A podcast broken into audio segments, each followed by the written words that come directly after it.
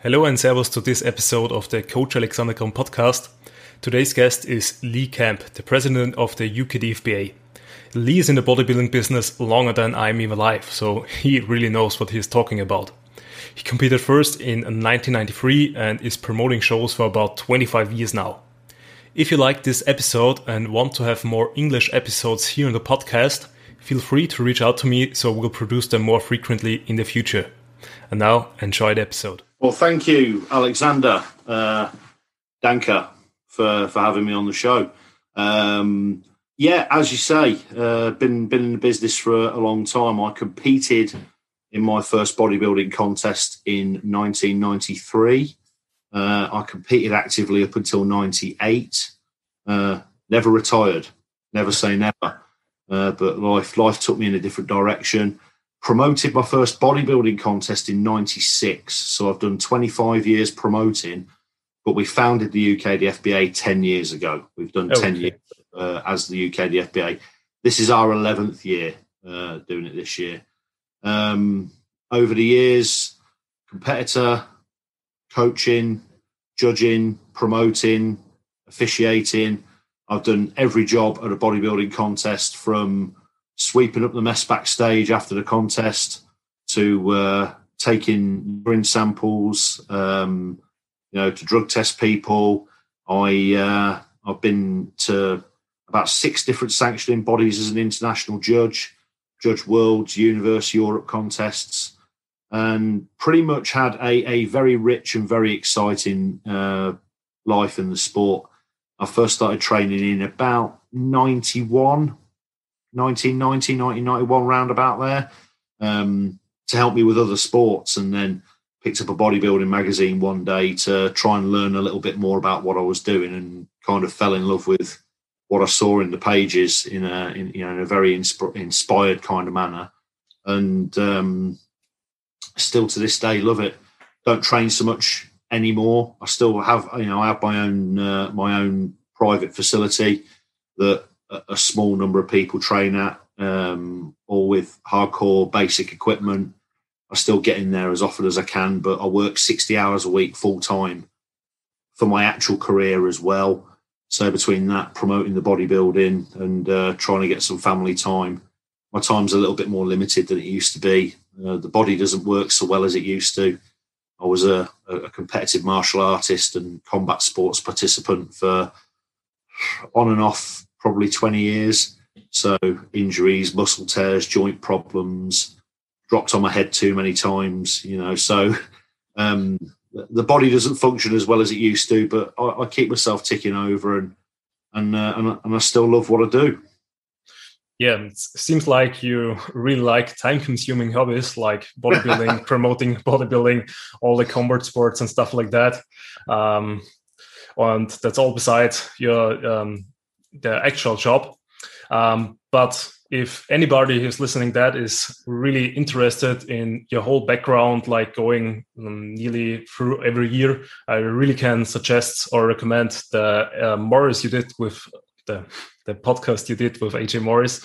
Um, you did two there, the one um, all about you, all about your personal history, which is very, very interesting, which I can really recommend um, for anybody who wants to know about more, uh, more about you, about the UKDFBA in general. And the second one, which we will um, some picks and parts also at this time, uh, this podcast is to talk about the new partner of the UKDFBA. And yeah, Lee, uh, what's happening there at the moment, and what's the plan with your new partner? Um, well, see, it's been you know it's been a bit of a uh, uh, a recent hot topic on social media that we've, we've been around for ten years. You know, we've been uh, promoting strictly natural bodybuilding for ten years. It, you know, as, as an aside to that, there were there were seven years before I formed the UKDFBA when I worked with another drug free sanctioning body here in the UK uh, called the NPA um, which is one of the one of the older and longer established ones. I was the equivalent of maybe the vice president in that association. And the, the thing that motivated me to start the UKDFBA was that I believed that there were more and better opportunities out there for athletes uh, that we, you know, we weren't going to be taking as an association that I was with before, like I, I touched on in, in AJ's sort of background podcast last year. Um, so we formed our own association, and and I think ten years on, we've pretty much come to the same point again, where I think there are different things to explore, different opportunities that we can take, new titles to be won, new people to make friends with, new countries to visit. And, um, you know, ch- change is good, evolution is good. Um, it's good to do new things and have new opportunities. And, and if there's one thing I've learned from the close to 30 years I've spent in the sport, well, this year is 30 years since I picked up my first barbell and, and, and thought about wanting to be a bodybuilder.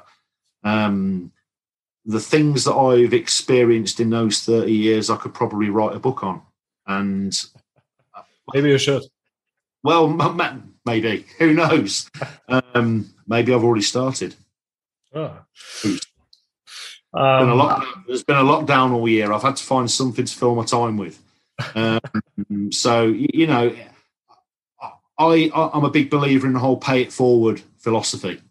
Yep. You know, if he's done a good thing for you, then then then pass that on and do a good thing for somebody else. And and one of the things I've been the most lucky with in the last 30 years is that I I am essentially, you know, an average guy. You know, I never had great genetics to be a competitor in the sport.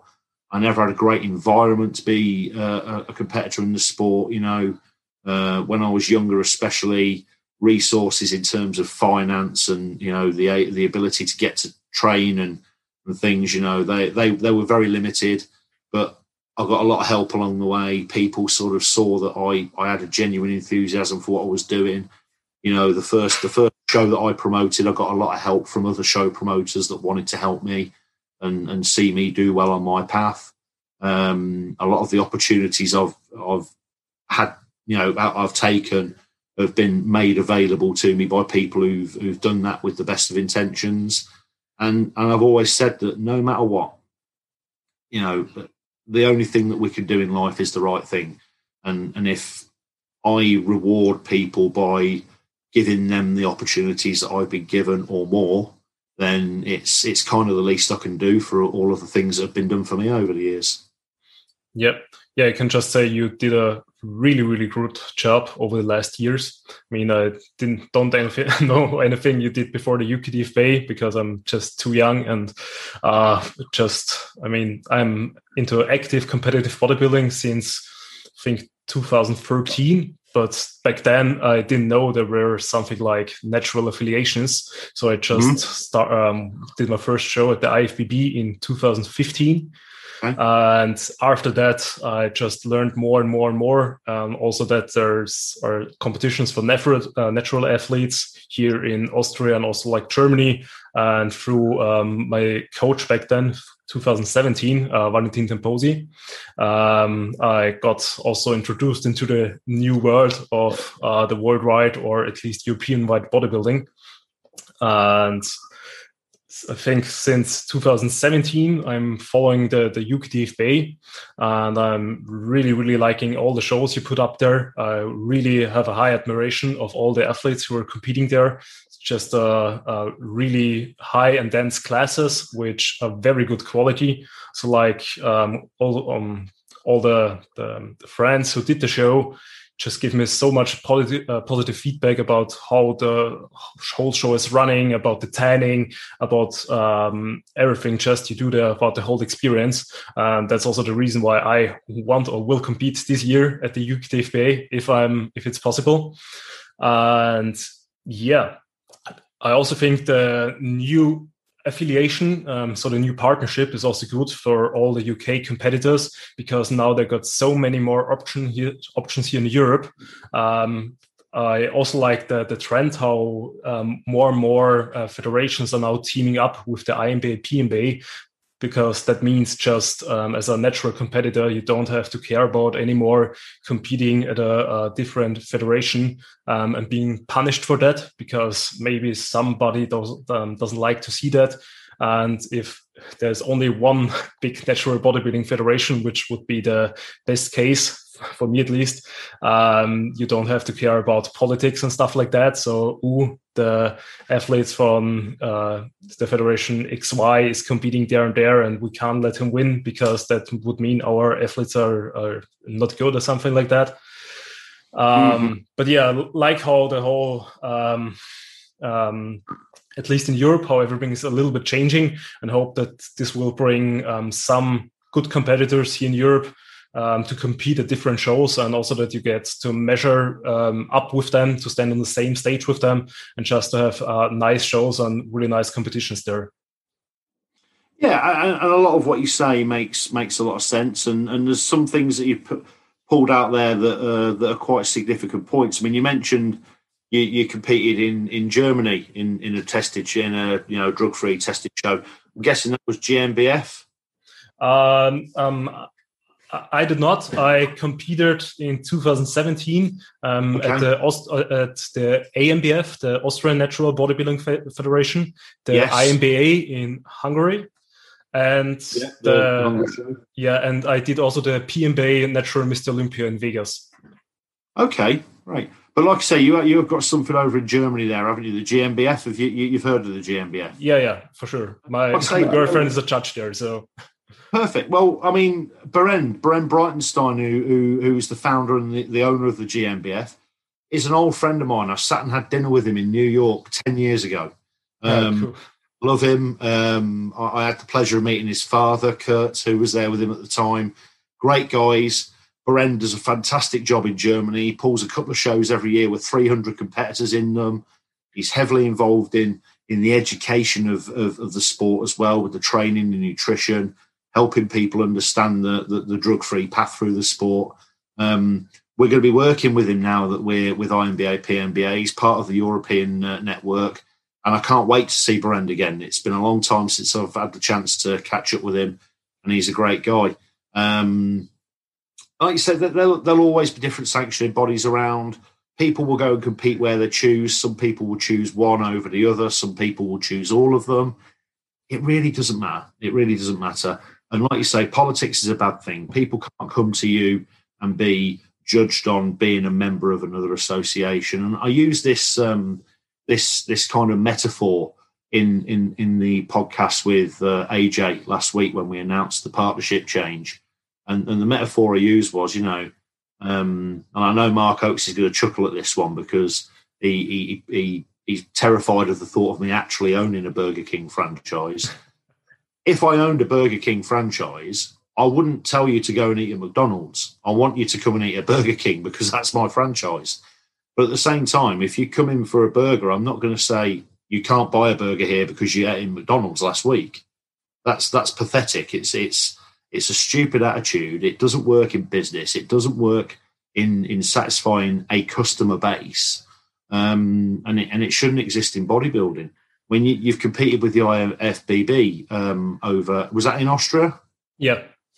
I mean, again, I'll touch on that. I've, I've got friends who who run the the the amateur, the, you know, the, the historically formed part of the IFBB. I know there was some division there, but the IFBB, as we know it, the the, the real IFBB uh, that was founded back in back in the sixties, um, the, the people who run the the arm of that in the UK, Bill and Wanda, are good friends of mine. I've sat around a table and I've, I've drunk.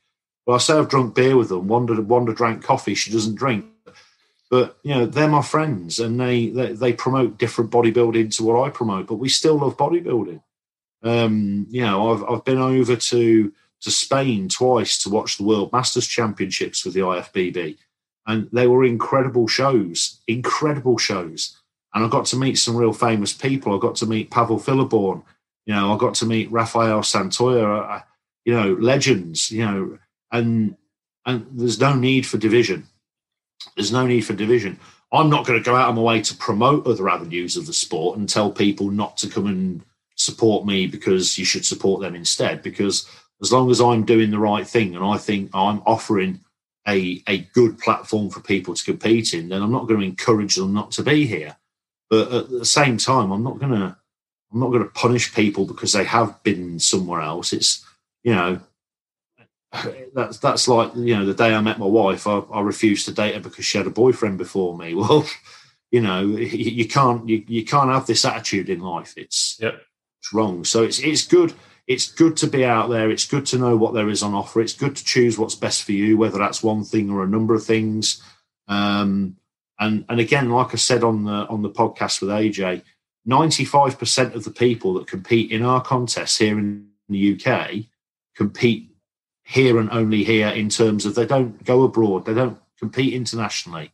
So it makes no difference who we're affiliated to. As long as our contests offer them a platform that they they enjoy being part of, then then that's all they're looking for. Yeah, I, I, actually hope that will change a little bit so that more guys of the UK come out and compete at the INBA Europes at the Worlds, which are hosted now here uh, um, in Europe, which would be a great platform and a great stage for them to compete there as well. Um, just because you um, mm. see yourself um, under different judges, you get a different experience there. You maybe uh, stand next to uh, athletes you wouldn't stand next to when you're only um, competing at the UK, uh, UKDFBA. Um, also, I think the overall experience you get just doing like the overall uh, the travel to a different country meet so many very nice new people it's just a very very pleasant experience there yes. and i would recommend that to everybody to try um, to do as many shows as possible um, because I don't know how the athletes in the UK are doing this. If they're only like going for the UKDFBA pathway, which means probably doing a, reg- a, regional show and then try to qualify there for the finals and then just to the finals. Um, or are there some other shows which the, uh, the um, um, natural uh, UKDFBA athletes are doing there? Uh, I mean, there are other shows in the UK that some people choose to do, and they always will do, whether they're specific drug tested shows or whether they're shows that don't overtly advertise any drug testing. Um, people people compete wherever they like. You're right when you say that there, there will be more people competing throughout Europe now, uh, but it's important to to note that our selection process for our national team, and this is one of the big pieces of our ethos, and it goes back a little bit to what you said earlier about the quality of the athletes competing here in the UK as well. Um, it goes it goes back that our amateur bodybuilders are very strong and of a very high standard in this country because unlike a lot of other countries the path to moving on to the next level is a lot slower and a lot more stringent um, in you know in in the united states for example with a lot of sanctioning bodies you can enter a bodybuilding show for the first time ever you know, win a class that's got three people in it, and then you're a pro. You know, so all of the good bodybuilders are pros over there. The amateur, the amateur level's not as good. Whereas yeah. the the reason that you know guys are coming over from other countries to compete with us in our international event, and they're they're up against really strong opposition because these people aren't just turning pro the first year that they compete. I've got guys in the UK, the FBA, who've been competing 10, 15, 20 years and they're still amateurs. And having that strong network of amateur shows in Europe, the European Championships, the Hungarian Grand Prix, which is a fantastic one, um, the Worlds, uh, which is generally held in Europe every year, you know, before we move over to the States and think about tackling the Natural Olympia. Those shows have got strong amateur lineups, and I'm going to encourage people to do them. But they, the qualification process won't change we've always believed that to represent your country as part of the association, that has to be special. That has to be something that you see as a big achievement, something as a privilege, you know. So you've still got to place very high and have a good track record here in the UK before you're going to be representing the association at a European Championship or a World Championship, simply because it's got to mean something. You know, in in any other sport, I can't just you know, I, can't just take up track athletics tomorrow and enter the Olympics. Yep. You know, the qualification process is something you've got to do. You know, I can't just call up my local boxing promoter and tell them I'm, I've decided I'm going to be a pro boxer. You know, th- th- there's a vetting process. There's a process to make sure that only the people that are good enough to do that do that. Um, and I believe that's one of the problems that bodybuilding has as a sport is that that structure and that hierarchy and that that privilege is not there. Um, um, could you maybe explain a little bit how the whole uh, process is at the uh, on the one side for um, guys from the UK who wants to compete uh, at the Europes at the Worlds, or something like that, what do they have to do um, to qualify for that? Um, under the current structure that we've got, we have regional events that act as qualifying contests for our nationals. If you compete at our nationals, typically the winner of the national championships will qualify to be a member of the team. Uh, going forwards with more contests and more more more opportunities, we might expand that qualification process and make the first two or the first three in, in, in various classes eligible to be part of the, the UK team. Um, and it's it's then and only then that you take the next step and go on to sort of international level, you know, European World Championships, the big international Grand Prix events, because we want to make sure that you're good enough to be there as well. You know, yep. so some people compete for fun. That's great. Um, if I ever competed again, I'd be competing for fun because I'm not going to win anything. Um, you know, my, my, my, parents decided that when they handed my genetics to me. It is what it is. But at the same time, that there's a big difference between having a little bit of fun competing in an event relatively local to you with your friends and family watching and cheering for you than investing several thousand pounds to jump on a plane, travel to the other side of the world, and stand in a line up where you don't look like you belong. That's not fun. Yep. That is, um, we we don't want that to happen to people. So we we want to with with any sanctioning body that we are part of, there will always be that qualification process to make sure that you're at a certain standard before you go and say, I'm here representing the United Kingdom and I'm competing for a European title, a Grand Prix title, a world title, the Olympia title. Um, only the best athletes need to have that opportunity. And that's another reason why every international contest we've ever contested, we've always done very well at because we picked the right athletes to go and contest them. Yep. Um, but are you now only speaking for the people who are like you sending and supporting? Um, so that's the really that the UKDFA affiliation is um, covering all the expenses of the trip and of the um, of the athletes, or is that for everybody? So does every guy who wants to compete um, outside of the UK like have to uh, email you and ask, "Hey Lee, I'm good enough to compete at the European level," or um, is it okay to like do a regional show, win the regional show, and then you can also go abroad? the qualification process will always be the same. You have to place high at a national level event before you are selected for one of our international teams. Um, historically, we have invested a huge amount of money. Uh, the the association doesn't run for a profit. Nobody gets paid. Nobody makes any money out of it. We all do it for for passion and for enthusiasm in what we're doing. Um, and all of the money that the the association generates is used to, I mean, once everything's paid for, obviously running a bodybuilding contest, particularly a drug free one, is very expensive. But any money that's left over once the contests are over with is spent on sponsoring athletes to go abroad. Because again, it's it's my belief and it's my ethos that if you're being invited to to go and represent your country and you're being given that that very special opportunity and that that that privilege of saying you've been chosen to go and represent your country uh, to ask you to pay for it yourself is it's not ideal. It's not ideal. You know, there may there may come a year when financially the, the association doesn't have enough money to pay for people to go abroad. Uh, and if that ever happens, then then it happens. But we we will always do the absolute best to to sponsor or to meet at least some of the costs of, of those overseas contests for our athletes and and and I think that's an investment that we we're giving back to them for for putting the work in to get to the standard to be chosen in the first place. Um, yep. You know that that selection process to represent this internationally will will always be there, whether it's you know like I say whether it's fully partly funded by us. Um, you still have to meet that standard. You're representing our association at the end of the day. Um, yep if somebody wants to go abroad and compete without going through that, there are plenty of places that can do it. You know, there are there are hundreds of show promoters all over the world who will accept your entry if you want to hop on a plane and go and compete in their show. Um, that's perfectly fine. We'd never stop anybody from doing that. But through through through our affiliation, through our partnerships, You know, if you got in touch with a, an INBA affiliate across Europe tomorrow and said, we, we want to compete in your show, they they should say you have to come through the UK route first. Yeah. Um, but it's the same as when we, when we have our international contest in October.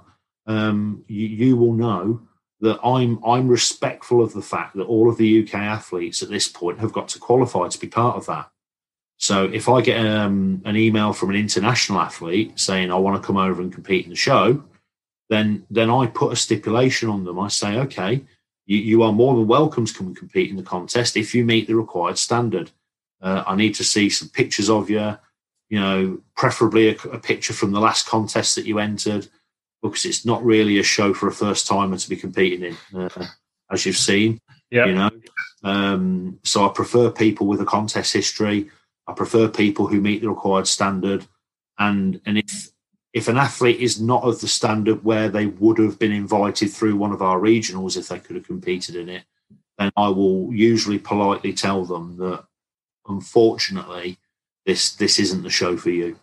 Yeah. Uh, is it possible to compete at a, as an international athlete um, as uh, at a regional show? No. Okay. Cur- currently, currently the structure is that the we we we have between five and six hundred members here in the UK that want to compete with us on and on a normal year. Obviously, 2020 blew that one out of the water. Um, but on a normal year, there are five or six hundred people that want to compete with us. We can't put them all into one national level event. So the reason we have regional qualifying contests is to make sure that the best of them get through, um, and that we we fill the national championships with the correct the correct standard of athletes. Yep, that might change in the future we might go back to having open events. But, you know, but but are the the uh, regionals now only on a national level? So, um, like when if I want to compete at the mm-hmm. UKTFA at one of the regional shows, um, because I'm not sure if I'm ready for the fi- uh, for the international finals, for example. Uh, would that be an option, or is it like exclusive for the UK uh, athletes? They're excu- exclusively for UK athletes. Yes. Okay, okay. Um, the, the, the, way that the way that you would get to the international show would be through that that screening process. Okay, uh, okay. There are a yeah. number of reasons for that, which yep. I can explain if you want me to.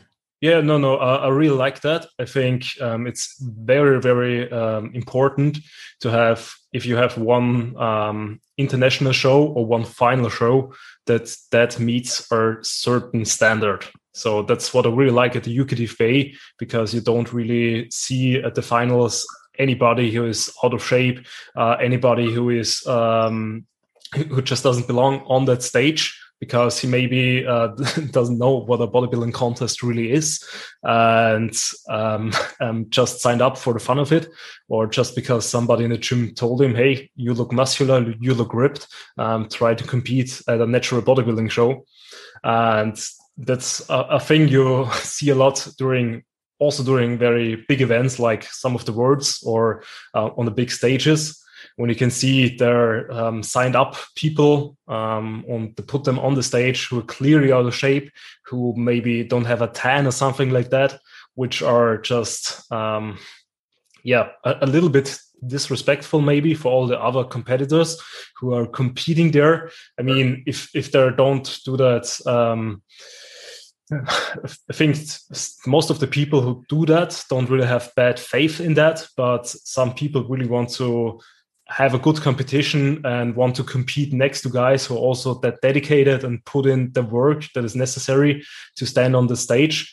And it's a little bit, yeah, I think just not optimal to uh, have the biggest show of the, the year, for example, of the federation, where the athletes don't look like it. It's the best of the best that the country or the federation has to offer and I really like something like the, uh, like a um, screening process where you can just filter out or can get experience also uh, for the bigger shows.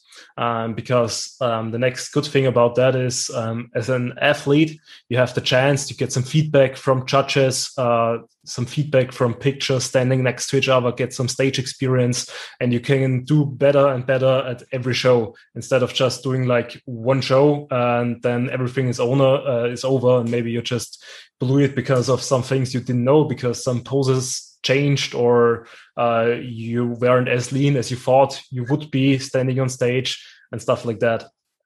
So, yeah. Um, I mean, I don't think. I mean, I, I've been that guy, you know, going back to 1993 when I did my first contest, I was the guy that was out of shape and had no tan you know, because I didn't know what bodybuilding was. And somebody at the gym said to me, I'm competing in this show, you should come compete in it too. And I thought, okay, maybe I'm ready for this. And I got there and realized that I wasn't ready for it. Yep. Um, I'll never disrespect anybody that, that's in the same position because not everybody can be a national champion. Not everybody can be a world champion. Not everybody can be a great bodybuilder.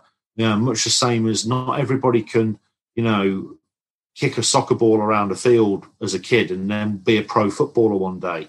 You know, not everybody can run fast enough to be an Olympic sprinter. These aren't things that, you know, what, what you are made to do is a, is a big part of this. Um, and I don't think that people who compete looking out of shape or, or, or sort of out of their depth are disrespectful to the process or disrespectful to the other athletes. So I, I, I sort of disagree with that. Yeah, um, yeah, yeah. Um, maybe there's any malice involved in it. It's it just. I just don't think it's worth their time to to go straight into big events that they're not ready for.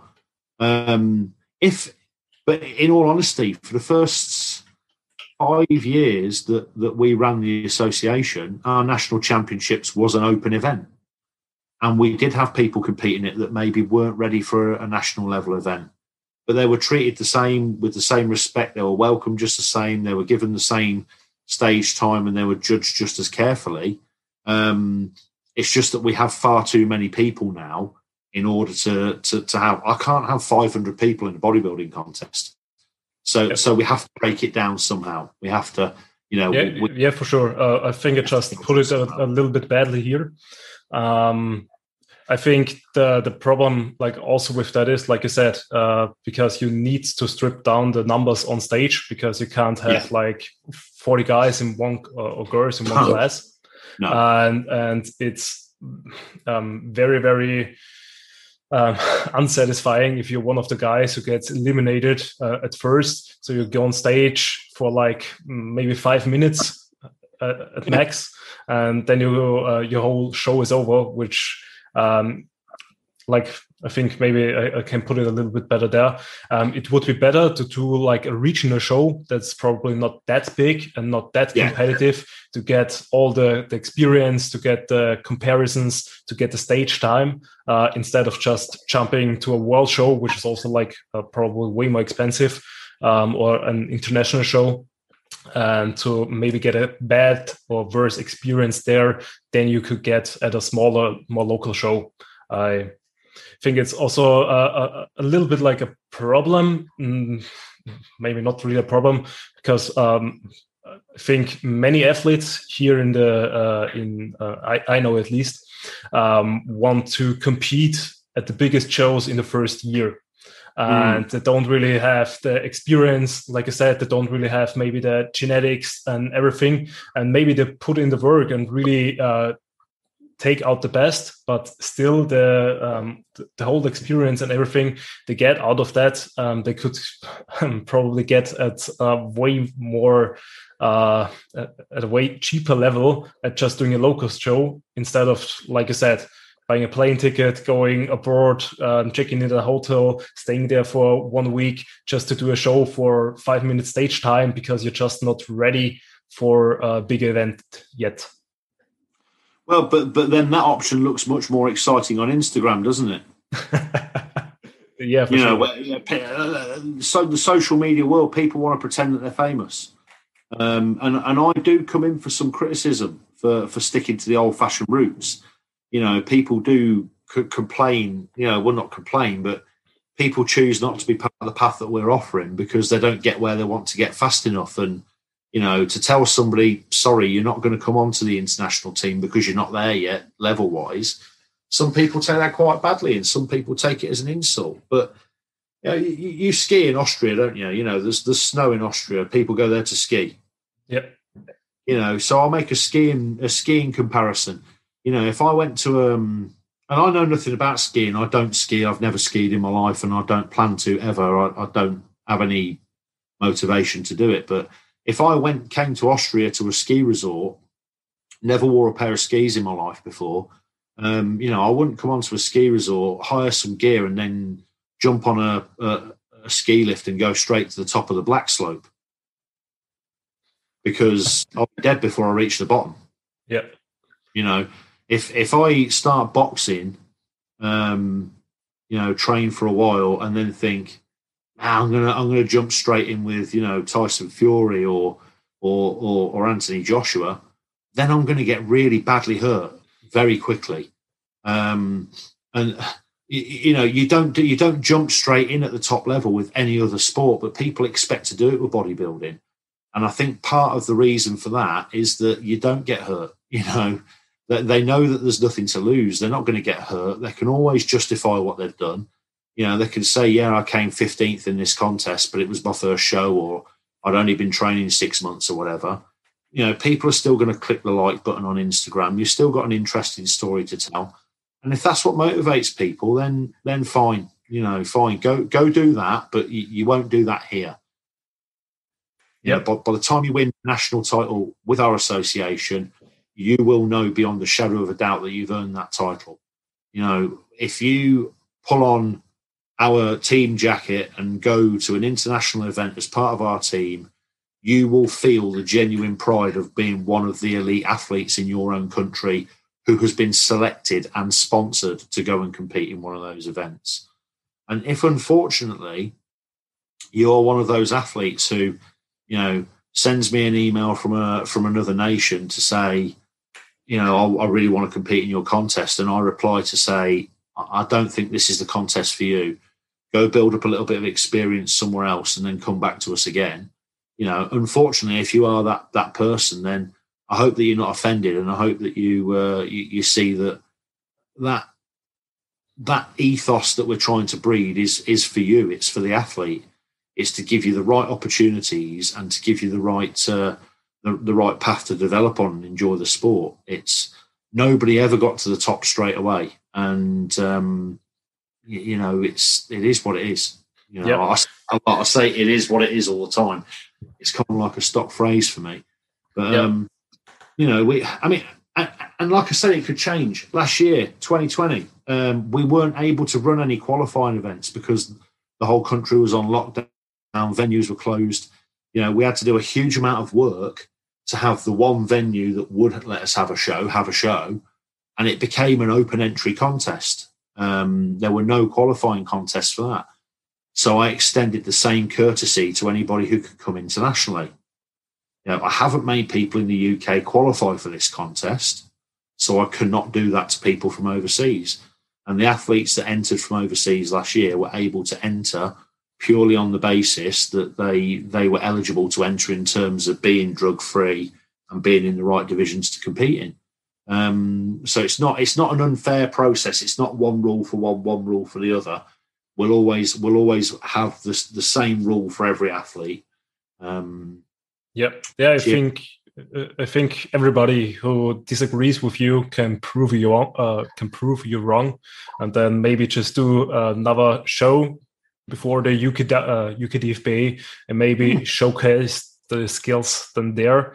Um, maybe that you're that good, and also that comes a little bit um, back how good the show is because um, I know for my uh, very first shows were placed first uh, because there were only two people at my class, so it's not really that hard to um, make a top three placement. Uh, but yeah, I think um, at least I have the feeling that the screening process and everything, and with your background and your knowledge, um, you won't get anybody um, get an unfair uh, advantage or disadvantage. And also, it means that just the UKDFB athletes comes first, which is also like uh, totally relatable because you just want your own guys in your own country to be able to compete at your show before mm. maybe taking on a lot of international competitors uh, to fill up the classes and that maybe don't bring that much quality at all. Um, and yeah, like I said, I think it just comes down a lot to the individual level where they're coming from.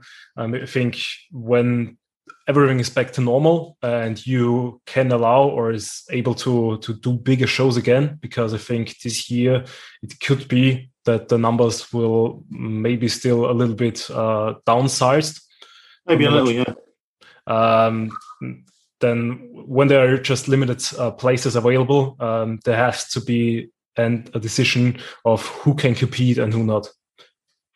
Yeah and, and you know uh, let's let me make something clear as well that this this process that we've just talked about of sort of screening people and selecting them international, you know, from it from international countries, um, that only really applies to a country where where we don't have a partnership with another association. Yep. So, for for example, we've spoken about the GNBF, we've spoken about Berend's organisation already. Yep. So, if if a bunch of athletes from Germany wanted to come and compete in our international championships, then as long as Berend says, "Yeah, this is my team, they're coming," then I don't screen that team. There's no screening process there, you know. But but I trust I trust an international partner like Berend in in Germany, you know. Um, Mark Lee over in Ireland, who we we work in the same network as. You know, if he sends me athletes over to the UK to compete in my show, I don't ask to have a look at them first because yep. they're his athletes, they're his team. They've been selected along the same process that my athletes get selected to go abroad, and I trust that.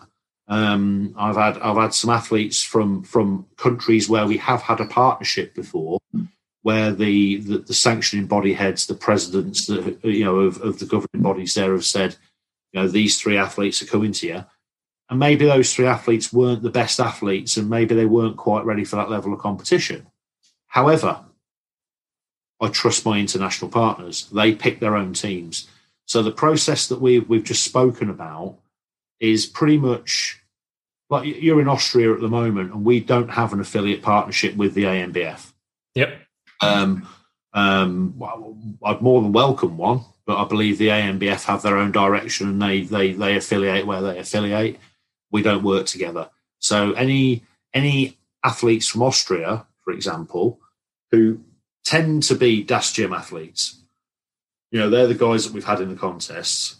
I will, you know, I, I will ask Valentin, for example, to, to oversee that team and make sure that only the right team come over. So in, in the case of an Austrian athlete now, because I have a connection in that country, you know, send me who you want to send, but you know the standard that they need to be at. And then as as a nation, as as Austrian bodybuilders, you're all very sort of aware of not putting yourself into a contest you're not ready for yet anyway. So I know you guys are all going to be ready when you come. Um, I'm talking more about uh, you know countries where I, like I say, I have no affiliation. I had a guy from South Africa come over a couple of years ago.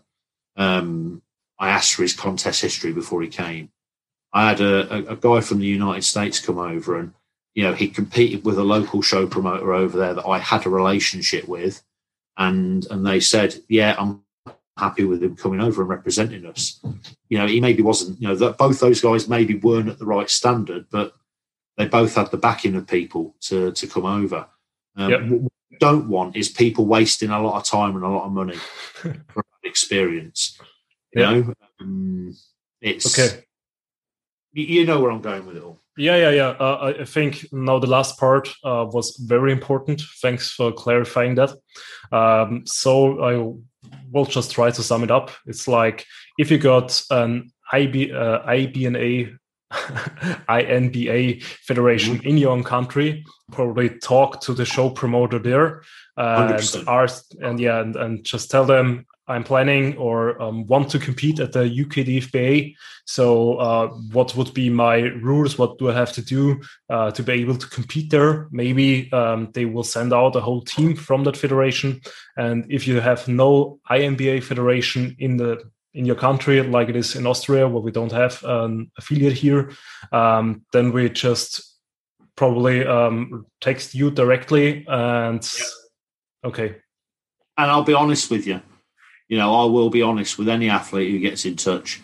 If they want to come and compete in our international contest, um, and, and, I don't think it's a great idea for them, then then I'll be honest with them, um, and I'll be respectful about that. Yeah, yeah. Uh, maybe jump. Um, let us jump to a, a little bit of a um, different topic now. Sure. Uh, just because now with a new fed- uh, with a new affiliate, um, you are also making some tweaks at some classes and some posing at some classes. Uh, I think at men's bodybuilding, which is a huge change, uh, is that you are going away from the weight divisions and going to the height divisions, which Yeah. I really like personally because I think, uh, especially natural bodybuilding, um, most of the guys tend to fall into into the the uh, the uh, weight class where you just can divide the height uh, minus 100, which is mm, a little um, which is uh, uh, the the state rate at the most uh, time. Mhm. And also like some other changes, like in the men's physique, there are now the flex poses included um, instead of just the quarter turns. How you're standing to to all of this, and on, on some are there some other bigger changes here and there? Yeah, uh, pretty much. I mean, that pretty much sums it up. The the addition of the couple of poses in the men's physique division is something that's governed by the INBA. They have those extra poses. Uh, they actually have a couple more poses than the ones that we've introduced in the UK, but we've we've added the ones that we think will benefit our athletes, and then anybody that goes to compete internationally can just learn a couple more. Um, it's it's it's easy. But um but yeah the the whole sort of display of a little bit more it's not to display more muscularity it's to display more more of the aesthetic quality of the physique with the poses that we've we've included. And i think that's a big part of men's physique is a, a men's physique competitor needs to be aesthetically pleasing um and and and we think that, that that's a good thing that we're going to be able to help the guys display themselves a little bit better with that uh, bodybuilding going to height classes. Now that's that's a big one for me because I've had a real fundamental issue for years now with bodybuilding morphing into a dieting contest. Uh, now, now I'm going to put a caveat on the front of this. Yeah. I do not want bodybuilders to stop getting into shape. Okay. I want you to be in good shape. I want you to have low body fat levels. I want you to be cut. I want you to, you know, diet down if you need to diet down. Some guys are in shape all year round, so you know, not everybody will, but you know, there is there is no emphasis on not being in shape for a bodybuilding contest. The emphasis is here, and I'm going to give you a prime example. And, and I know that he won't mind me talking about this uh, because he's somebody that I've worked closely with a number of years. Ben Howard. Now, Ben Ben's got a reputation for getting into fantastic condition. Yeah, Yeah, it's like no skin at all at the end. sure. Um, the last time Ben competed, he was in the same condition, three kilos heavier, Yeah. but he lost three kilos of muscle to make a weight division. Okay. That's stupid. It, it was what we had to do at the time. It was what we had to do at the time to compete in the division where Yeah. we believe that he was best placed, and that and that's that. But it's but it's a terrible practice. You know, Yeah. we spend years building this muscle. Uh, we spend a lot of effort training to grow muscle. We spend a lot of money on food and, and, and nutritional aids to help us do it. Why are we losing it to compete in a contest to show how good we've got? It's stupid. it's completely back to front. It's ridiculous. Um, there are guys who have done it at, at the amateur level as well. You know, they've they've worked to get down into a weight division, and the focus getting ready for the contest has been making the weight division, not making themselves look better. Yeah. And and that's gone now. That's finished. That that that that era is gone as far as the UK DFBA is concerned. You know, Yeah. we're telling people to weigh less anymore. Um, it's unhealthy. Um, you know, you, you can be in great shape but be bigger and fuller, and that's what we want now. We Yeah, want for people sure. To maximise on their frame. We want people to maximise on on their their, their, their God given structure. You know, stringy people and people that are about to keel over on stage because they dieted too hard. No need for that anymore. It's gone.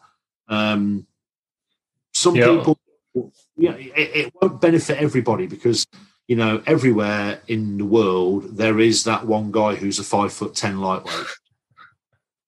Yeah. Uh, five ten lightweight is now in the tall class. You know, uh, it, it is what it is. I know. I know that a, a vast minority of people will not feel the benefit of this change, but I mean, I say five ten, and it's, it's it's about five. Somebody who's five ten would be in the medium class, but you, you know where I'm coming from. Yeah, yeah. Uh, yep. There may be a guy that competes at 75 kilos who's in the short class.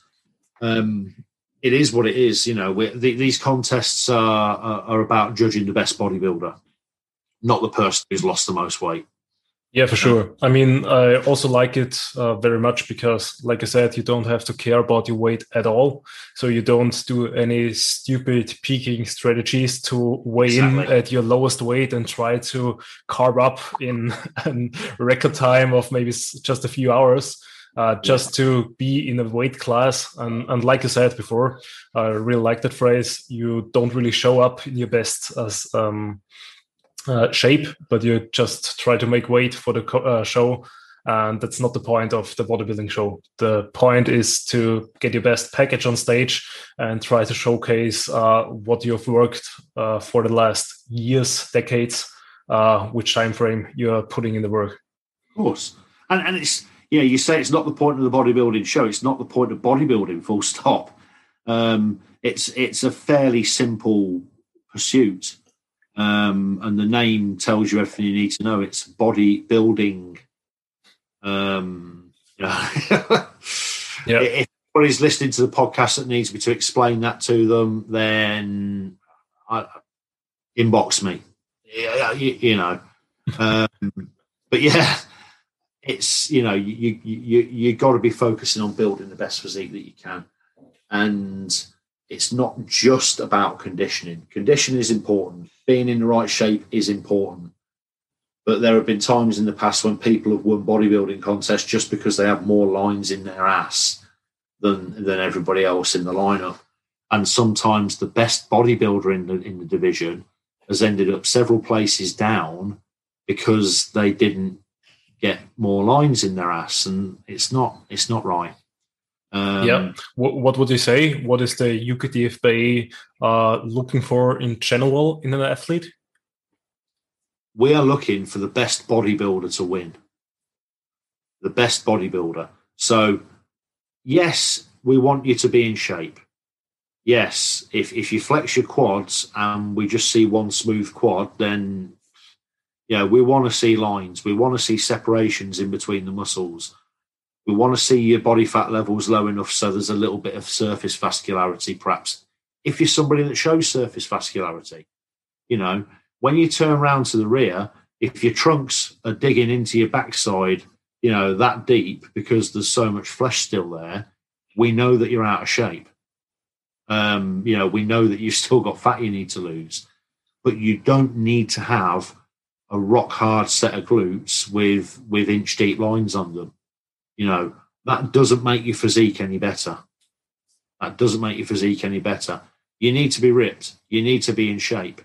You know, you've always needed to be in condition to win a bodybuilding contest, right back to the 70s. You know, yep. people, people people who are out of shape don't win shows. But it's not just about conditioning. Yep. You know, the, the physique that we're presented with in good shape has got to be the, the overall deciding factor. Yeah, yeah, I'm totally on the side there.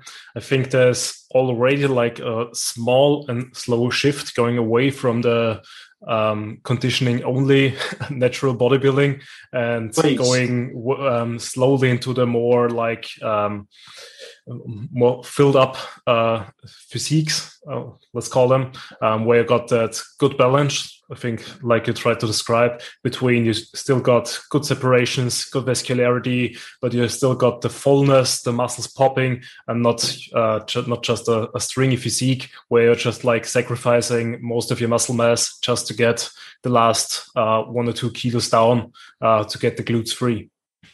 And and this is an important question. We'll move away from the context of this question is not going to be about the association, about judging, about bodybuilding contests. Let's talk about this coach to coach. Um, I don't advertise my services as a coach online or in person because I have a job. I have a I have a very busy life that takes me sixty hours a week to get my my wage earned from work every week. I don't have time to do any coaching every year, one or two people might come to me for a bit of help with contest prep.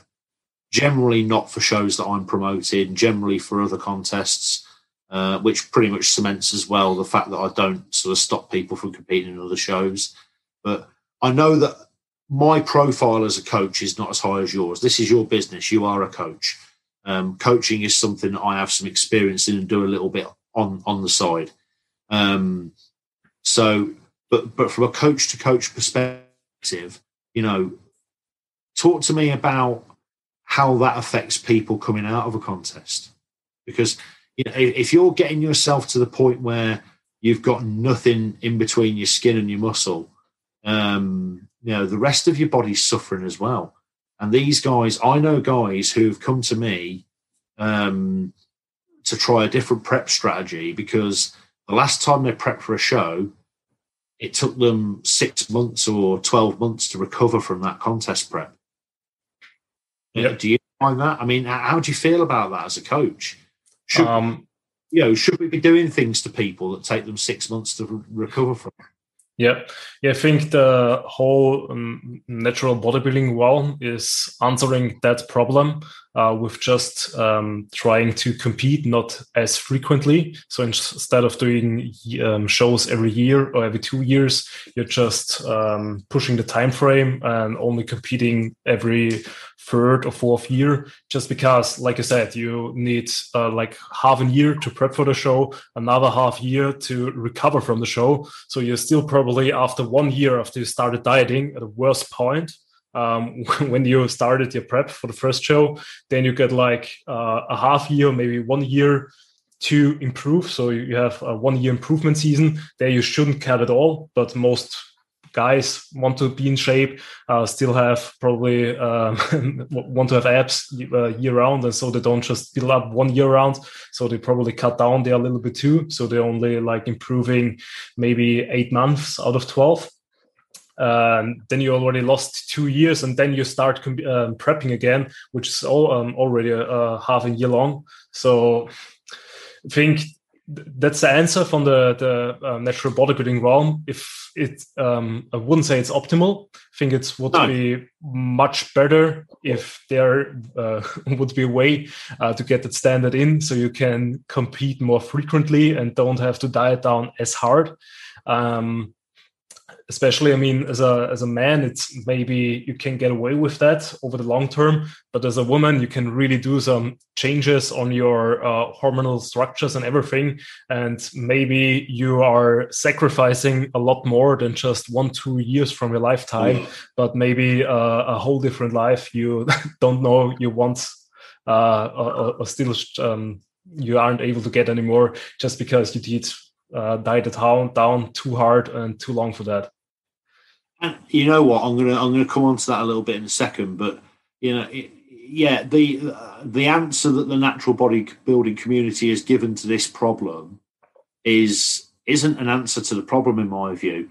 I think they need to solve the problem itself. Um, I once had a guy who was in his early twenties come to me and have a conversation with me. We were talking about other things. I asked him a few questions about his contest prep relevant to some decisions that he'd made in changing. He changed from bodybuilding to physique, and he was a great bodybuilder. And I said, "Why did you choose the physique route? What was it that appealed to you about the physique route?" And he said to me that when I competed as a bodybuilder, as a teenage bodybuilder, and he won a national title, not with me, but with another uh, another country's governing body.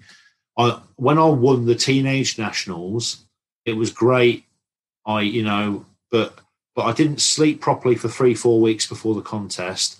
And then this is a 19 year old kid who went on to tell me that he lost his erectile function um, both before and after the competition for several months. At 19 years old, when your body's raging with hormones, people are telling me that basic bodily functions, and I know we all get embarrassed talking about things like libido and erectile function and sex drive and things. You know, this isn't a conversation about about the you know sex and stuff, but but it, it is a function of the human body that we need to that we need to preserve. And you've touched on that with female competitors that damage their menstrual cycle, damage their fertility, cause you know, cause issues for the, themselves in that respect that they might regret later on in life. You know, why why are people carrying out practices that are harmful to basic functions of the body? It should not happen. Um, and, and and instead of tackling that problem by not doing it anymore, some people are tackling the problem by saying, "Well, just do it once every four years." It's it doesn't make it any better or any healthier just because we're only doing it once every four years. Um, it, it, it needs to stop. Um, you know, you know, most people could get themselves within five percent of being in that kind of state physically, which is very close, by doing absolute minimal disruption or damage or giving minimal disruption to their basic body functions, their hormone makeup, their endocrine system. They can recover from that when I used to compete, and and I only really got in shape the last couple of times I competed. It was something I always really struggled with, uh, which is one of the reasons I learned so much about training, nutrition, and, and, and the like, because I needed to know this stuff because I was using it on myself. But the last time I competed in a bodybuilding contest back in 1998, I was I was pretty much there condition wise to what I needed to be. You know, everybody can be I mean, you can peel somebody's skin off if you want to. That'll make them look harder, but it's not a good thing. Um, so I was there. I was nobody could say I was out of shape, and I can honestly say, within a week, two weeks of the contest, I was fine again. I was a little bit tired for the first week, a little bit of disruption to my stomach because I was eating things I hadn't eaten for a while. But you know, took a took took a week off training after my contest, after 20, 20 weeks of dieting went back to the gym and felt absolutely fantastic. You know, why can't people do that? The, the answer is not only compete once every four years but still damage your body. The answer is don't damage your body and actually enjoy the sport that you're competing in. Yeah, um, but but um, do you think that's, that's the problem? Answer. Yeah, yeah. Uh, but do you think uh, really the athletes should tackle that, or is it more like a judging problem? Because, uh, like you mentioned before, very shortly, um, it's at least at least at the powers it was that that conditioning um, got rewarded. Um, so that the leaner you got, the probably the heavier you look on stage, and that um, the better your placing will be. So not necessarily. It's the, the bodybuilding judges, and I'll come on to judging in a minute because you did say something earlier about the judging process that I want to touch on. But um, bodybuilding judges can only reward what's put in front of them. If everybody chooses to get in ridiculous condition, and everybody is in ridiculous condition, then they will reward the best physique who's in that ridiculous condition. That's all they've got left to judge. Um, there are some judges who do not know enough about bodybuilding, and, and I'm not talking about my own judging panels because we're very careful about who we pick to be on them. But there are some judges that don't know enough about how to assess a physique properly um, to, to, to, to look at the, the distinct differences between physiques, and they just go for the path of least resistance and pick guys and girls who are in better condition. Um, that's a problem that needs to stop. You know, people bodybuilders need educating, judges need educating, everybody needs education in the sport. Uh, it's like you said to me earlier, you, you, don't know much about what happened pre our existence because you haven't been around in the sport that long. Well, I, I, can tell you every man in every order that ever won the Mr. Olympia title, and I wasn't born in 1965. You know, let's be educated, be, become a student of the sport, become passionate about the sport at the very deepest level and find out as much as you can about it. Enjoy it. You know, the stuff that you scroll, oh, I don't mean you, but I mean the, the, the stuff that people scroll through on Instagram now, most of it's garbage. Go and find some good resources. Um, you know, get on YouTube and type in, I'll give you an example search, you know, 1985 Mr. Universe. You know, key that in as a YouTube search, see what it brings up. Have a look at what bodybuilding was like in 85. Have a look and remember the names of the people that were winning that title. You'll enjoy it. If I ever, if I ever got a day when I haven't got anything to do, I just spend the day watching old bodybuilding video footage on on YouTube because you can fall down a rabbit hole with that stuff and learn so much. And you can look at people, you know, you can look at people that were winning titles back in those days and say, hold on a minute, they're better than the people that are competing now. How's that progress? And then you can see the differences. Why are those people better? They're better because they focused on the quality of their physique. They're better because they didn't sacrifice muscle mass for condition. They're better because they didn't sacrifice aesthetics for size. And you can piece all of that together in your own head and you can teach, you can be self-taught. You can you can choose to prefer the way that things were. And and, yep. and I promise you, I promise you now, and I said this to Mark Oakes when we were discussing we were discussing recently whether to in, include classic physique in our new in our new show lineup. And we both said if a bodybuilder turns up with a good physique and a fantastic classic shape that they present really well to us, they're probably going to win in bodybuilding. They don't need a different class. Yep. Yeah. We'll, we, we, we are waiting for these people to present themselves to us. We are waiting to be sitting at that judging table when a lineup of people who look the way we want them to look walks on stage, and we will reward them accordingly. If everybody chooses to diet themselves half to death, lose their job, lose their girlfriend, not sleep for a month, and then spend six months after the contest feeling ill, there's nothing we can do to stop that apart from to tell you that you don't need to do it. But people are still going to do it. Yep. You know, it's it's not what we it's not the only thing that we want to see. It really yep. isn't that we want to see. Um, yep. Before we move on, I do want to touch on something that you said about judges earlier. Now on the subject of judging, uh, you were talking about competitors competing to get feedback from the judges. My belief is this a bodybuilding judge sits at the table at the front of a bodybuilding contest for eight, nine hours a day. They can view anywhere from between 50 and 150 or more physiques in that day. Their job is to decide in you know in an arbitrary lineup with 10 people in it their job is to decide who is the best of those 10 people and who is the least good um, you know compared to each other on that stage on that day so they decide who comes first and they decide who comes 10th and they decide all the people in the middle if you go to any bodybuilding judge after a contest and they are able to give you in-depth feedback on your physique then they haven't been doing their job properly because they shouldn't remember you. Um, feedback, and this is a message to all competitors feedback on your physique comes from looking at the photographs of the event. Don't compare yourself to other people, look at yourself. If your calves are, t- uh, are not big enough to match your thighs, you should see that. If your back is weaker than your front, you should see that. You know what to go and work on. If you can't see it, your coach should see it. If your coach can't see it, then hire a new coach because you don't have a coach who knows what they're talking about. A bodybuilding judge shouldn't be able to give you specific feedback about your physique. Um, yeah, yeah. I, I, mean, they could do the same. The coach should be doing for you is like try to say where you have flaws in the physique, but yeah. Um, I'm on your side there. I think when you're judging uh, eight hours straight on plus, um, you don't will be able to uh, remember every physique, every face, uh, everything. And I probably uh, told it more like in the phase that you're getting on stage that you get comparisons with uh, different physiques yes. uh, get um, just like standing next to each other.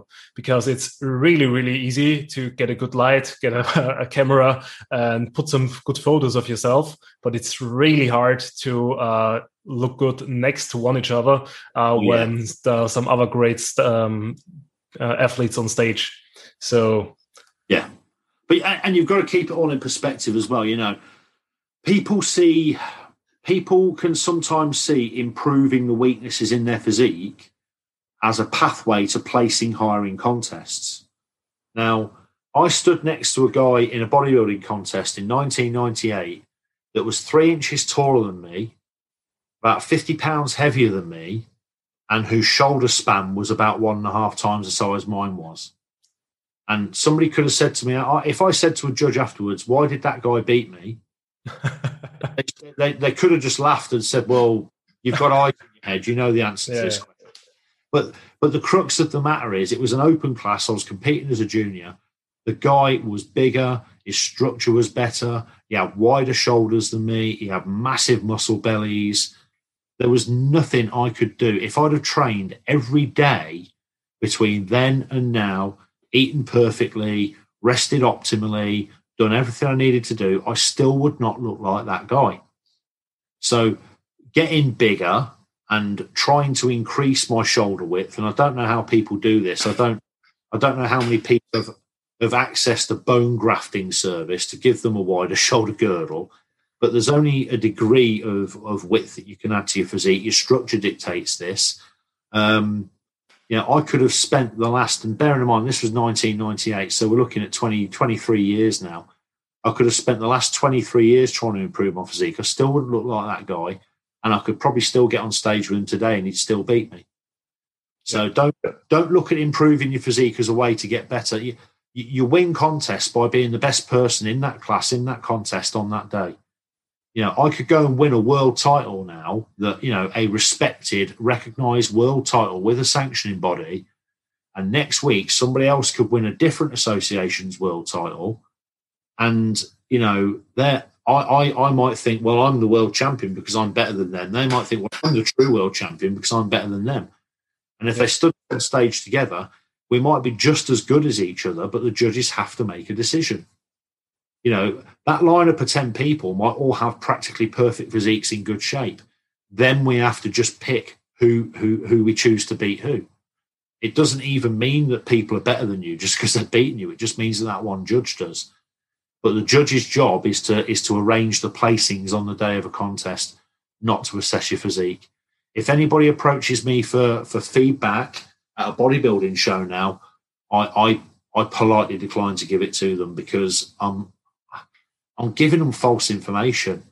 I'm, I'm, I'm giving them information that's out of context. If somebody says, well, just tell me why I came second then, my answer will always be because in our opinion, the guy who guy or girl who won was better than you. That's all a judge can tell you. And anybody that tries to make themselves a fake expert and tell you more than that, they're, they're, they're probably lying to you. Uh, yeah. I mean, uh, you can't alter genetics and stuff like that. Like you said, you just get what your parents give you, and some are more gifted, some are not as gifted. I mean, it's um, in every sport, it's like that. I'm, I think, um, five foot seven or something like that, so I will never be a professional basketball player because I just sure. don't got the exactly. Yeah. And I'm not complaining about that. And don't say, "Hi, it's unfair." Uh, it's like I said, it is what it is and uh, yeah, I'm so uh, I'm just thinking about uh, one phrase you said um, with one in, in, one of the podcasts with AJ, and that was like you're looking for the guy with the most strengths and not the one with the least weaknesses. So Absolutely. would you say uh, uh, like a really balanced physique is still a little bit weaker or not as good as somebody, like I said, who just uh, got that freak factor? Like no, a balanced physique where all of the body parts are good is is utopia. Um, if you look back at and let's look back and and and, and I'm going to give you some homework to go away and study names that you, you haven't studied yet. That's fine.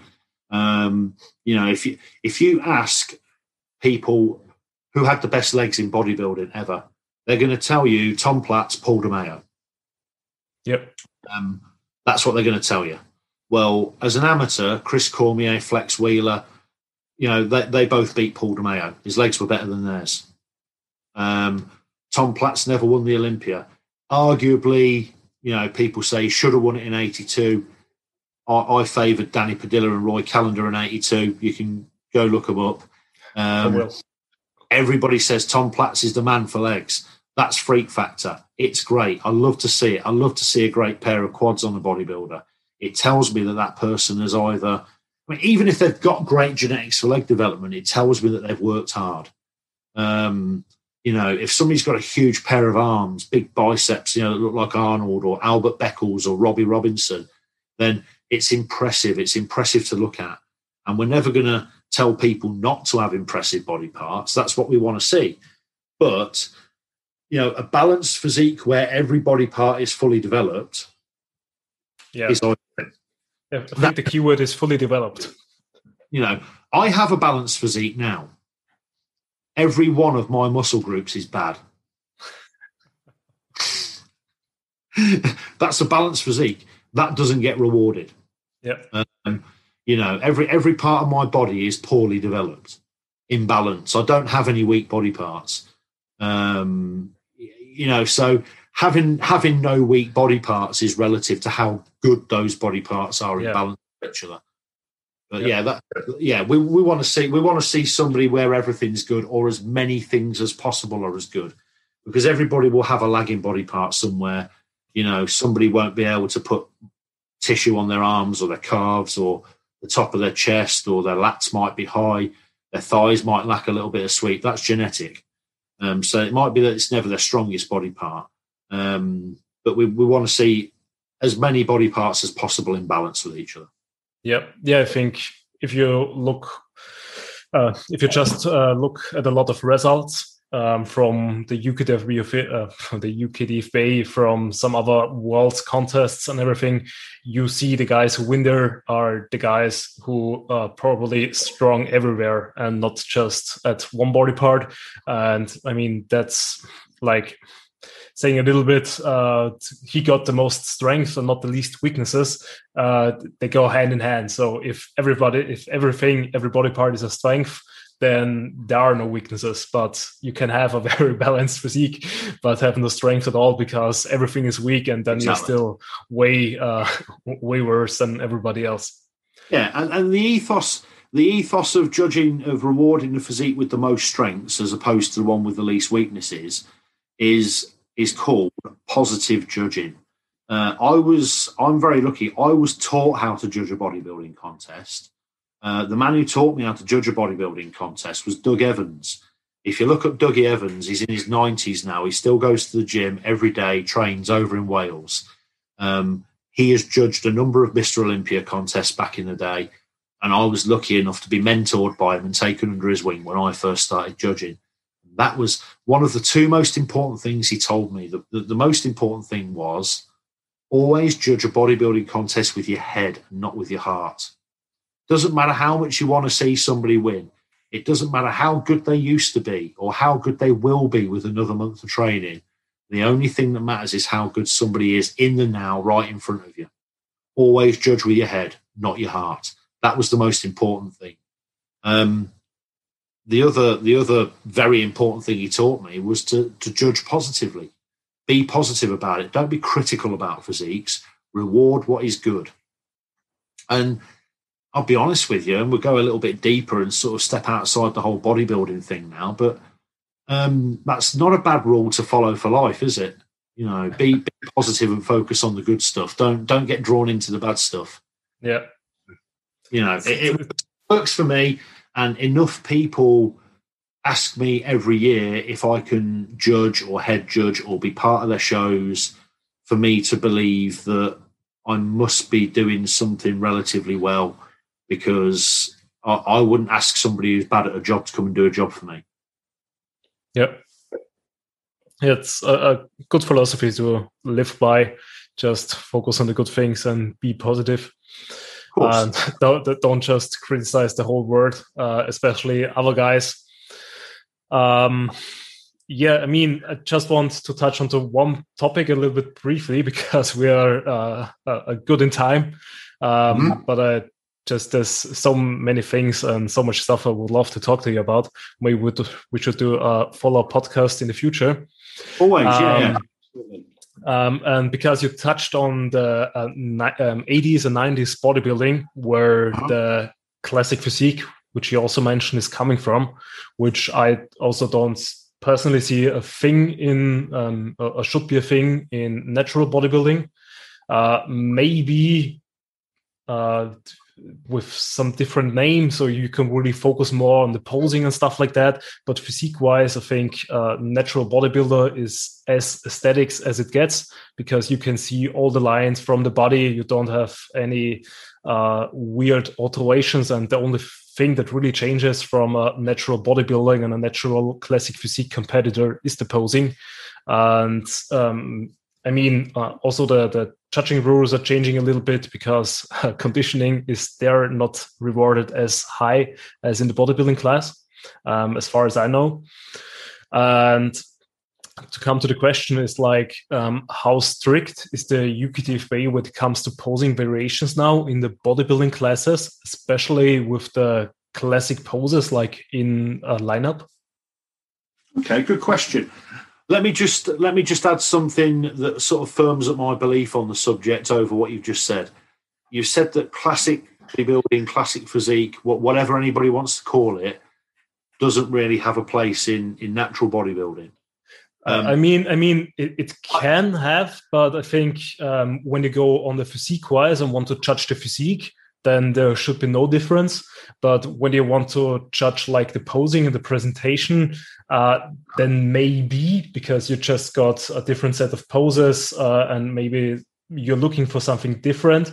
Uh, because I think the classic poses are maybe not the best uh, poses to judge a physique, um, sure. to see all the the strengths and weaknesses.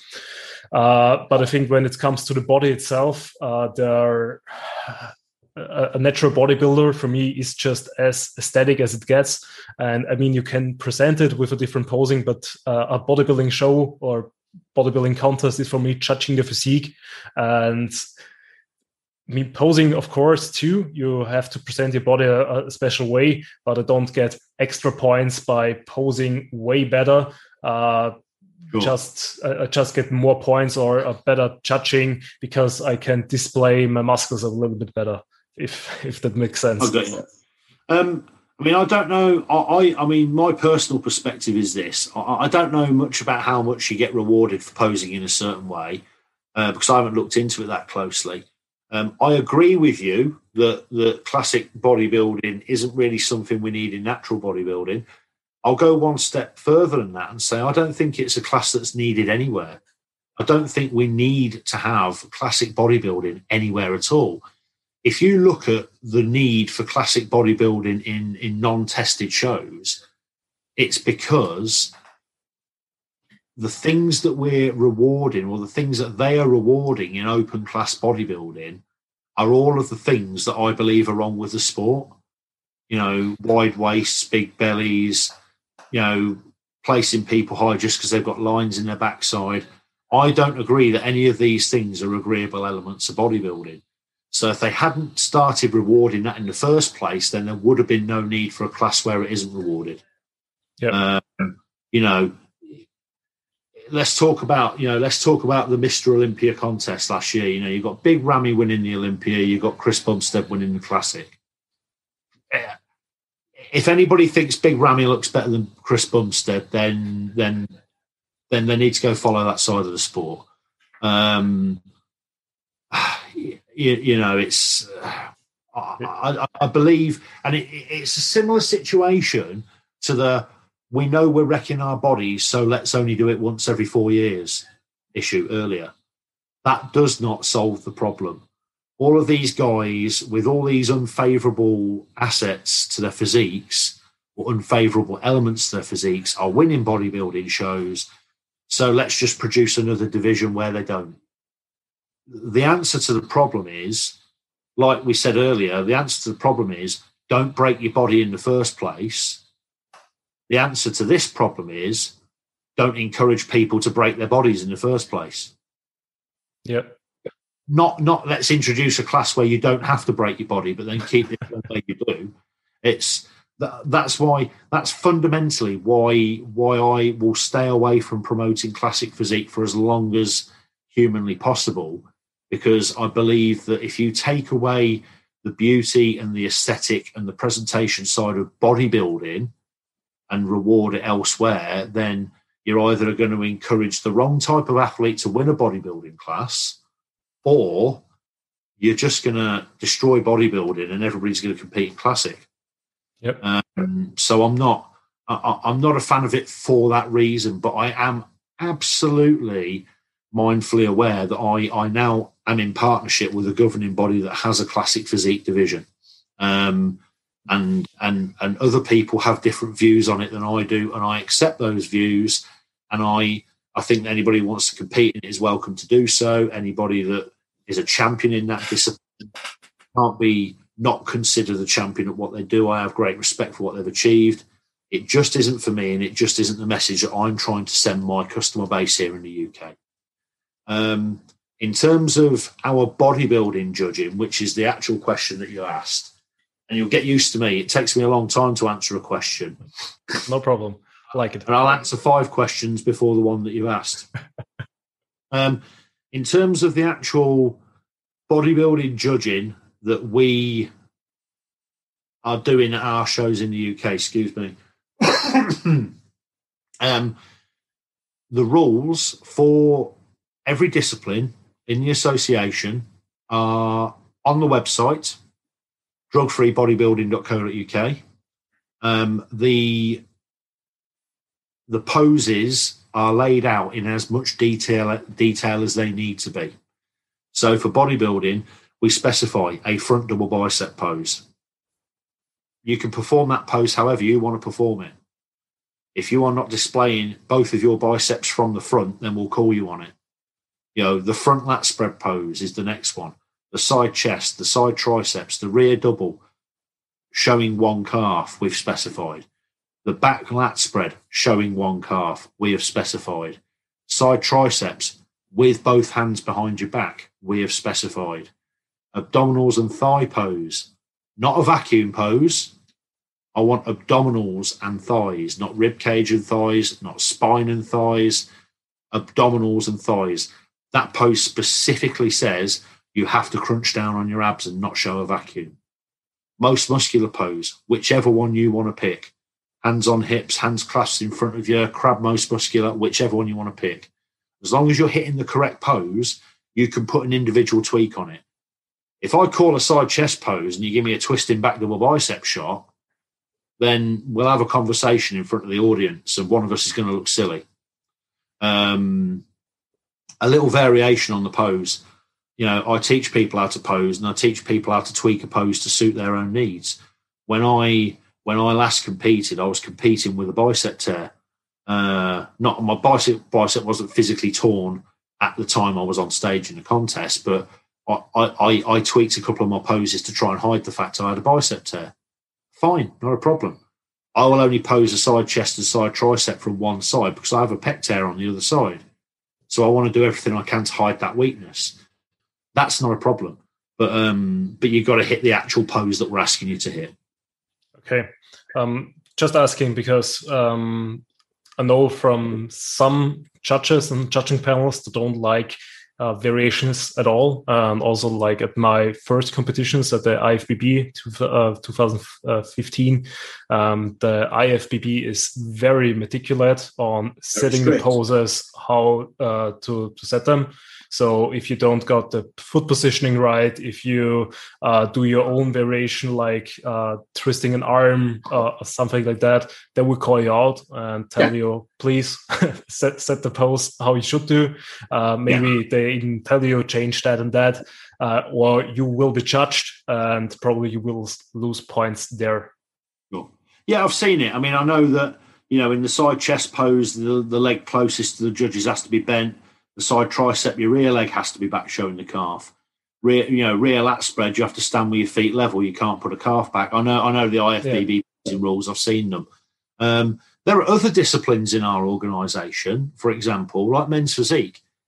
The detail in which the correct way to hit the pose is laid out is laid out in the rules, and that's how I want you to hit the pose.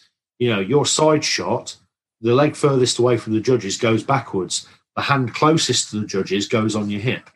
Um, you know, you need to get those poses right. Um, with bikini, for example, you know, you, you have the girls hit the front pose and their hand is up in the air like this. Well, no, it, you know, hand down at your side. You, you, you know, that there is there is a clear guideline on our website as where your hand needs to be. One hand goes on your hip and the other one goes down at your side. It doesn't go up in the air. It doesn't go out to the side. You don't pretend that you're a teapot. You don't, you know, you're not trying to high five anybody or you know break dance or anything. You know, th- there are guidelines for the, for the poses, but bodybuilding specifically, or, or any discipline where there is a guideline for how the pose is to be hit that is clearly laid out in the rules. If you follow our rules and regulations, then you won't go wrong. If you are opposed in a different way, then you will be called on it. Yeah. What's your personal preference on uh, vacuum on stage? Like doing that in the front relax, the front double biceps, stuff like that? Um, it depends. I mean, some people when they hit a front double bicep, if they vacuum while they hit a front double bicep, it actually makes them look better. Um, it makes their V taper look better. It makes their waist look smaller. Some people try and vacuum when they when they hit a front double bicep, and all you can see is their ribs poking through their skin because they don't have a lot of muscle. So I'd avoid that one if I were them. Um, do do what makes you look better. The- the crux of it with, with the abdominals and thigh pose, we are specifically asking to see the abdominals. If you're vacuuming, you're not showing us your abdominals. Um, if you want a vacuum where you're hitting a front double bicep and you think that makes you look better, then we will absolutely not score you down for doing it. Um, you know, if you want to hit an ab vacuum in your posing routine, you'll get a round of applause from the audience uh, because it proves that your stomach's empty. I mean, it- it- yeah. you know, and, and they seem to love that sort of stuff. I, I, I don't, you know, I've seen IFBB contests now, for example, and again, this is an open discussion I've had with Bill and Wanda when I spoke to them when I was last with them. You know, in classic bodybuilding now, they actually ask for the vacuum pose, uh, and that, that to me is no proof that somebody is a classic bodybuilder. Some Yep. people don't have the physical makeup to allow them to pull their stomach in tight enough to to hit an ab vacuum. Um, you know, so it's if you can do it, you can do it. It's it's kind of like the same as doing the split posing routine.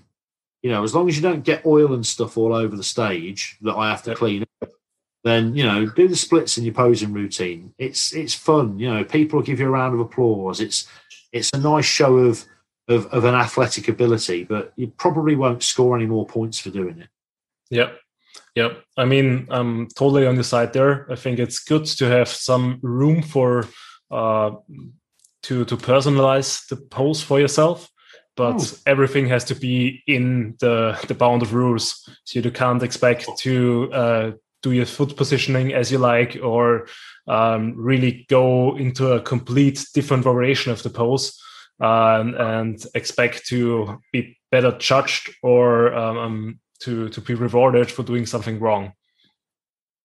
Yeah, I, I mean, but my my take on it is we want to see physiques presented in a certain way, uh, and as long as we can accurately and the, the reason the reason that say for example a front double bicep doesn't have any specific rules behind how we want it here but a side pose for a men's physique competitor does, is because whatever little tweak you want to put on a front double bicep, it's going to pretty much look the same as everybody else's. A side shot for a men's physique competitor, you don't know which leg they're showing you, how far they're twisting, which arms on the hip, which arms down, whether both arms are down, both arms. It can just make people look so different. And we want to judge people accurately. And to judge people accurately, they've got to be standing pretty much the same way. Yeah, yeah. I think um, if somebody ever watched uh, a bodybuilding federation where they don't have uh, standard poses, so uh, I know that in some women's classes there there's stuff like do a front pose, do a side pose, do a back pose, and now you have five competitors each hit, uh, hitting a completely different pose. Yeah. You don't Well, know what what you should be looking for. Yeah, exactly. What what are we judging here? you know, and it makes you Yeah. wonder. And, and you know, there may be some organisations that that that do this, and there may be contests where it happens, and and if that works for them, that's fine. And I don't want to get into a war of saying we're better than them or whatever else, but you know, my ethos going right back to the beginning of the conversation when we talked about the the ranking structure, team selection, qualification processes my number one sort of drive behind what we do is to have us taken seriously as a sport. Um, and if you're kind of just cutting around on stage doing anything you want and the judges are kind of picking who they like the most, then it's not, you're not getting that into the Olympics anytime soon, are you? you Yeah, You know what I mean? That's not getting on TV. People are going to sit home and watch that and say, well, how do they even know what's happening? Because they're not even doing the same thing as each other. Then, you know, we, have got to get a little bit of uh, a little bit of a system in place. Let's say. Yeah, yeah. I think that's a good last word to round it up to make the whole turn. Uh, Lee, just to sum everything up, uh, just a few, a few brief questions. Um, sure. That would be uh, where should um, uh, how do the competitors or everybody gets the information of the UKDFB? Where can they find it? Uh, like I said, we're online at www.drugfreebodybuilding, all one word, .co.uk. Uh, if you can't remember the web address, you could go to our Instagram. Our handle is at UKDFBA. Twitter, we are UKDFBA. And you can find me on Facebook, Lee Kemp. The profile that you'll find on Facebook is just about bodybuilding. So you're not interrupting any personal business if you send me a friend request.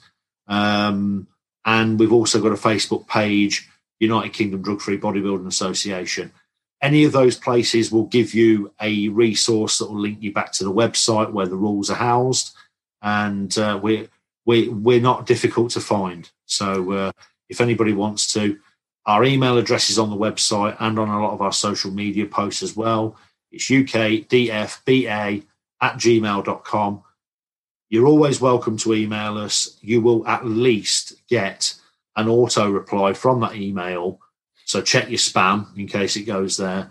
But you will at least get an auto reply from that email to say, go take a look at the website because what you need to know is there. Yep. I will put everything in the show notes. So um, when you're listening to this and want to get one of the resources, um, just look there. Uh, another thing I would like to ask you is: um, Is there a way to support the UKDFBA now uh, during uh, the COVID pandemic, um, or during a normal regular season? Um, you know, support is relative. You know, if, if you think that what we're doing is a good thing, then share us on social media and let other people know that we exist. Uh, if there's a contest in your area, come and watch it, enjoy it. I hope you have a fantastic day. Every penny that you put into the organisation through ticket sales is going to benefit the athletes.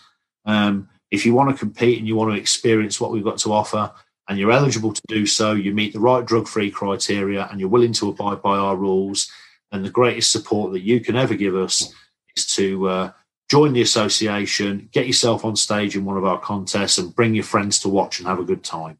Um, otherwise, uh, I wish everybody the best of luck in whatever they wish to do. Uh, some very good last words. Lee, thank you for the time. Hope we can talk again in the future. I hope so, and I, would welcome the opportunity to talk to you again, Alex, because you obviously love the sport as much as I do, and uh, and I'll always love an opportunity to talk to somebody who does. So, anytime that we're free, I know we put this podcast off for a couple of weeks now, haven't we? Because I wasn't very well the other week with one thing and another, and I've sort of only just got myself straight again now. So I appreciate you having the patience to wait until I was better again, um, and, and and I've really enjoyed it, and I appreciate you having me on. Thank you. Thank you for your time. Thank you, buddy.